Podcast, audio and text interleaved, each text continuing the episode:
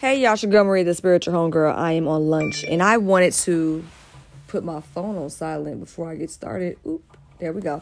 All right, y'all. I'm doing another episode because clearly we know that things hit the fan last night with the slap heard across the world. I want to talk about that. But before we do that, I cannot do my usual, or I can't do any episode without my usual note of gratitude. So thank you for listening, boo friend. Out of the tens and thousands of podcasts that are out there in podcast land, you choose to leave me your ears once a week for about an hour or so. But it seems like we're rolling every other day for about 20 minutes on average. And I hella appreciate that. So I want to talk about something that's very, very important to me apparently it's important to y'all too. Um, but I want to kind of zoom out, and this is not a think piece about Will Smith slapping Chris Rock. I it's a lot of opinions. I don't want to get into that a lot. I've said what I wanted to say about that. And for those that missed it, it's basically that you cannot put things out in the universe and expect people to react the way you want them to. I also do not like the fact that people are trying to act like they know how to handle things in someone else's shoes. We don't know people's experience, we don't live it. It's not our place. A lot of us are out of pocket. And that's the problem with our society.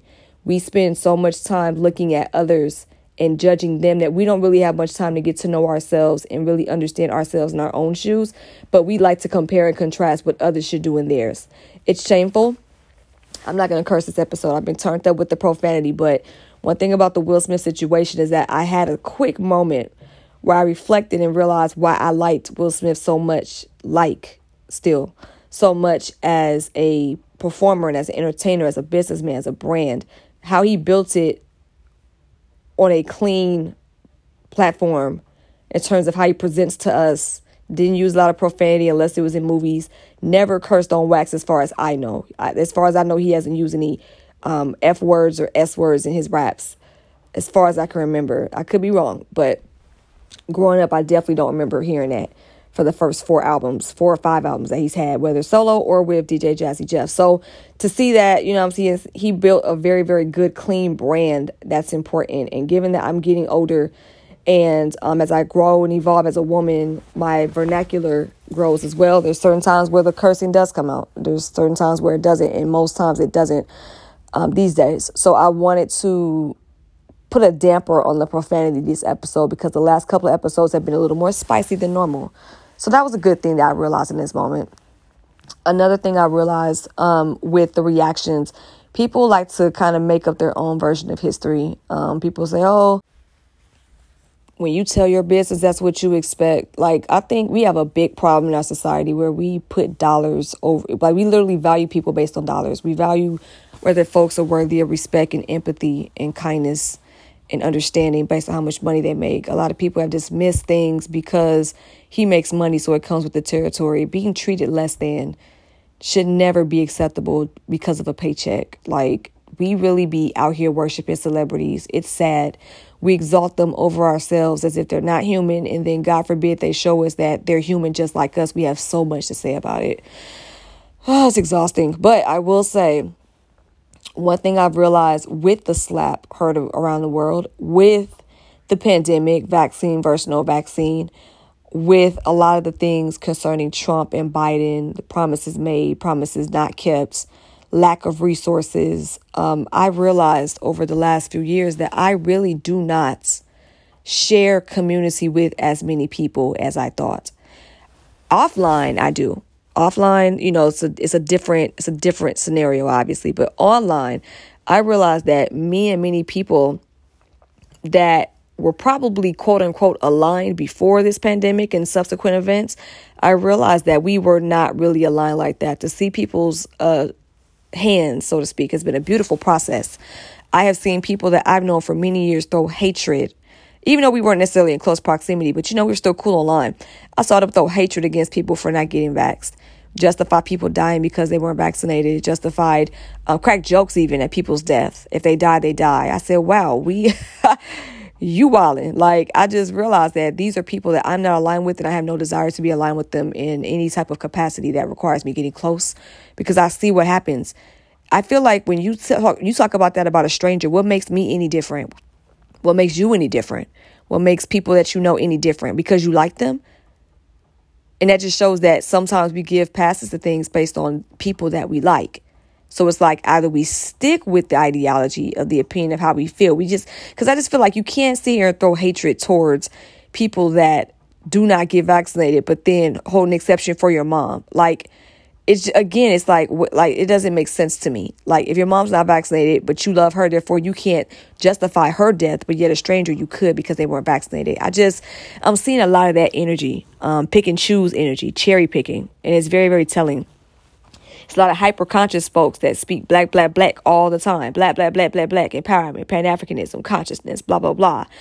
And y'all bringing up Jada in August, Alsina which shows to me that it's not protect black women 24 7, like y'all say. It's don't do this on a world stage. Don't do this in front of white folks. Don't do this while other people are watching. Um, it, it's telling. Don't do this because your perception of what a woman has done in her relationship makes her unqualifiable to be, or unqualified, I should say, or disqualified to be worthy of protection. The fake consciousness is telling to me, especially when people forget that the only reason why they even told their business was because August Alsina used it for press to promote his project for months. So you kind of, you know, it's like either you can get a bag and talk about it on your platform after somebody been throwing rocks for months, or you can choose to stay silent, even though the world's been talking about them for years. And that's another thing. It's very easy to talk about what you would do when you don't have the entire world talking about you and your family, your parenthood abilities, um, your marriage, the stability, security of such. People were talking about that before they even started sharing. So I think the revisionism regarding how we view people is very, again, very telling, which means as a society, we create narratives based on what we like, what we approve, and who we like and who we approve. All conditions do not apply to all people. There are people I know right now that are condemning Will Smith for slapping Chris Rock, but still listen to R. Kelly because they can separate the man from the art. The math is not math thing. It's a lot of people that's claiming that they want to go to war, but they're they're upset about this. There's people centering white women in this discussion and it got nothing to do with this. It's a lot of weird. We we weird as society. We weird. We weird. Collectively, we weird. We're twisting narratives to make it about us. I seen a doctor create a, and this is another problem I got. Some of y'all took Gary Vee's advice from 2015 and y'all really messed it up. And I'm gonna say how people were saying use current events as content, reactionary content, and there's a business in that, and I totally understand. But I've also seen situations, like I said earlier, where I saw a doctor bring up if he had slapped and killed a woman, that would have caused brain bleed. And I'm like, wait, what? Like, what? If you had slapped somebody and they failed, like, what are we we creating hypotheticals, and anecdotal? Like, it's getting weird. It's getting weird, and, and it's like the chatter is is is is getting it's getting weird. The way we pull things out of thin air and the way that we think that it's it's actually valid. We think it's credible. We got folks psychoanalyzing Will Smith like a case study without having a single word spoken him. It's very odd when we do that because when we try to psychoanalyze psychoanalyze people, and I've seen therapists do this, and as a therapist, that's out of pocket. I know people don't like people talking about mental health professionals, but we get it wrong too. There are p- plenty of people with PhDs, um, secondary degrees, MSWs, um, LMFTs, licensures. Like there's a lot of people that have credentials that still be putting a foot in their mouth, which means credentials don't always mean perfection. And this is as somebody who is in the space as well. And I've seen a lot of therapists use this moment to create content to psychoanalyze a man they never met. When have we ever talked about clients based on case study type material that wasn't in like a, a educational setting? Like that's awkward to me. Like write a paper about it for for like anecdotal stuff, I get it, but to actually create a platform and establish credibility by using a, a situation where a person chooses to show us what they show us, which is manufactured to a degree because there's an image involved to try to psychoanalyze that with the credibility of, of, of a, a professional not having all the details and the information, that's out of pocket to me. The same way I would look at that's no different than the person on Twitter psychoanalyzing somebody thinking they know what's going on and they that's just weird to me. I would never try to psychoanalyze somebody. And maybe because I've been falsely and I've been incorrectly psychoanalyzed based on what I choosing uh chose to show social media, it's just like weird. Like we we weird. We weird. We like to talk about the people and not the societal state that we're in that kind of causes these types of things. It's very weird. Um it's weird. And like I said, and like I've been saying for the past 10 years, and like I've been saying on mic for the past almost six years, we are all connected, but we are not compatible. And the more these current events start to show themselves, even with this impending WW3 on the way, even with the impending uh, crumbling of our our country as we see a lot of things are just it's too much happening at once not enough resources people are suffering in this country. So seeing people's reactions and responses to these life-changing life-threatening situations um, collectively because some people are going to be fine you know? Some people have their money together some people have the resources some people have the privilege it is what it is. But to see how folks have been reacting we are all not compatible we're connected because we all have the common experience of having to live on this earth and navigate it as best we can. But in terms of the compatibility, absolutely not. We're not compatible. And I hope that y'all are, everybody says, How do you find your tribe? How do you find your tribe? Times like this is where you find your tribe. Times of desperation, times of things where stuff is hitting the fan day in and day out. When times are rough and times are hard, that is when you find your tribe. Because the last thing I would hate to see yeah, I know I'm gonna probably get some flack for this. People say, "Oh, true colors." You know, people react. I look at it like this: when people are angry, it can be true colors, but I'm more I'm more concerned with the root of where that reaction comes from, right? So if a person reacts to me and it's unfavorable, and it might have more to do with them than me, I'll forgive them. But that just showed me that they don't know how to control and regulate their emotional responses with how they treat me.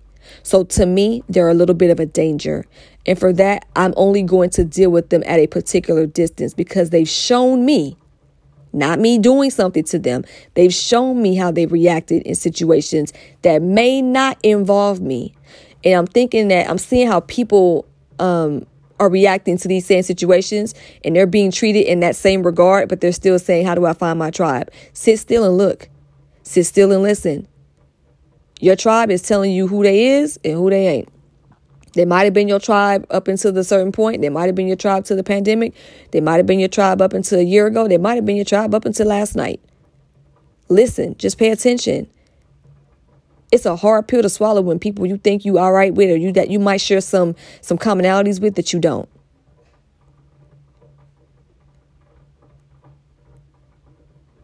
And that's okay.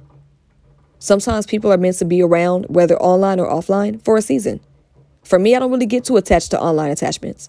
I don't know them, especially if I ain't met them. And the reason why is because I don't know how, I don't know, I don't know your energy in person. I know it online, but it could show up a little differently in person.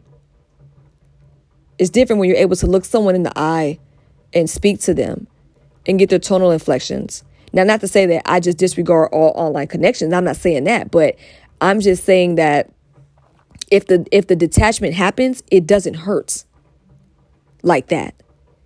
Because like I don't know, like it's I don't know. I just it's just something that I just honestly a lot of my detachments are kind or my attachments have been like that on and offline. Once I realize we're not in community, then that's a blessing. So maybe I look at it differently. I didn't always look at it that way. But I'm sharing this because maybe somebody is struggling with that and maybe it can help them get some kind of clarity. But um yeah, just pay attention to what's going on. Find your tribe, adjust your tribe, see who you're really aligned with. You don't have to agree with things 100%, but at some point, there has to be some type of boundaries or deal breakers. For me, picking and choosing when to protect black women, that's a deal breaker for me. We will only share community for so long. We will only be so close to each other. I can only trust you so far because as a woman, as a black woman, to see you pick and choose when to defend her um, especially on a stage that's involving white folks, um, that just kind of lets me know where your priorities lie. It's about the white gaze and their approval and looking a certain way versus it being about protection. Now, am I saying that slapping and violence is always the answer? No, but um, it is very interesting that I'm hearing so many opinions after I did that financial abuse post on Thursday or Friday. And I haven't seen, I only saw maybe two men comment to defend some of the women in my comments that are talking about their stories. So I've been seeing the cherry picking um, before last night. So um, that was also another good reality check that I saw.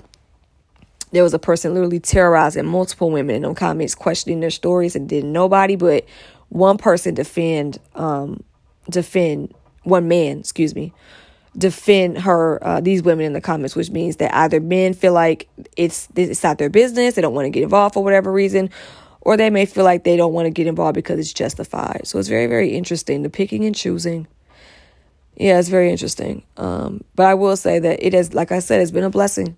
It's been a blessing to see it. I hope you all see the blessing in your um, unaligned connections. And I hope you do see the blessings in the people that you are aligned with. And I hope that you take those people that you are aligned with um, and cherish them for who they are as um, sharing community with people that see things the way you do to where the disagreements don't affect your existence or don't pose a threat to your existence is a beautiful thing. And I really want people to love, honor, cherish, and um, and respect and exalt that, because apparently we don't have much of that. so with that being said, y'all don't forget to text the word podcast P O D C A S T to eight one four nine three to join the text list. Again, text the word podcast P O D C A S T podcast to the word or the numbers the number eight one four three. Okay it has been a very, very interesting world that we're living in lately. Lots of opinions, not enough action. But I get it. Talking is much easier because that requires um, less work. To do is kind of putting effort into things, and sometimes certain efforts kind of put you at risk. Talking is one thing, doing is another. So I understand that one is easier than the other. So, you know, it is what it is. But with that being said, I'm going to enjoy the rest of this rainy uh, California day. And um, I will catch you all later. This has been another episode of the Spiritual Homegirl podcast. My name is Maria, the Spiritual Homegirl, the one, the only, the original, the OG. Um, and remember, trust the journey, trust yourself. And sometimes um, people will show you if they're tribe or not. Pay attention to that. Don't ignore it. Love y'all. Peace.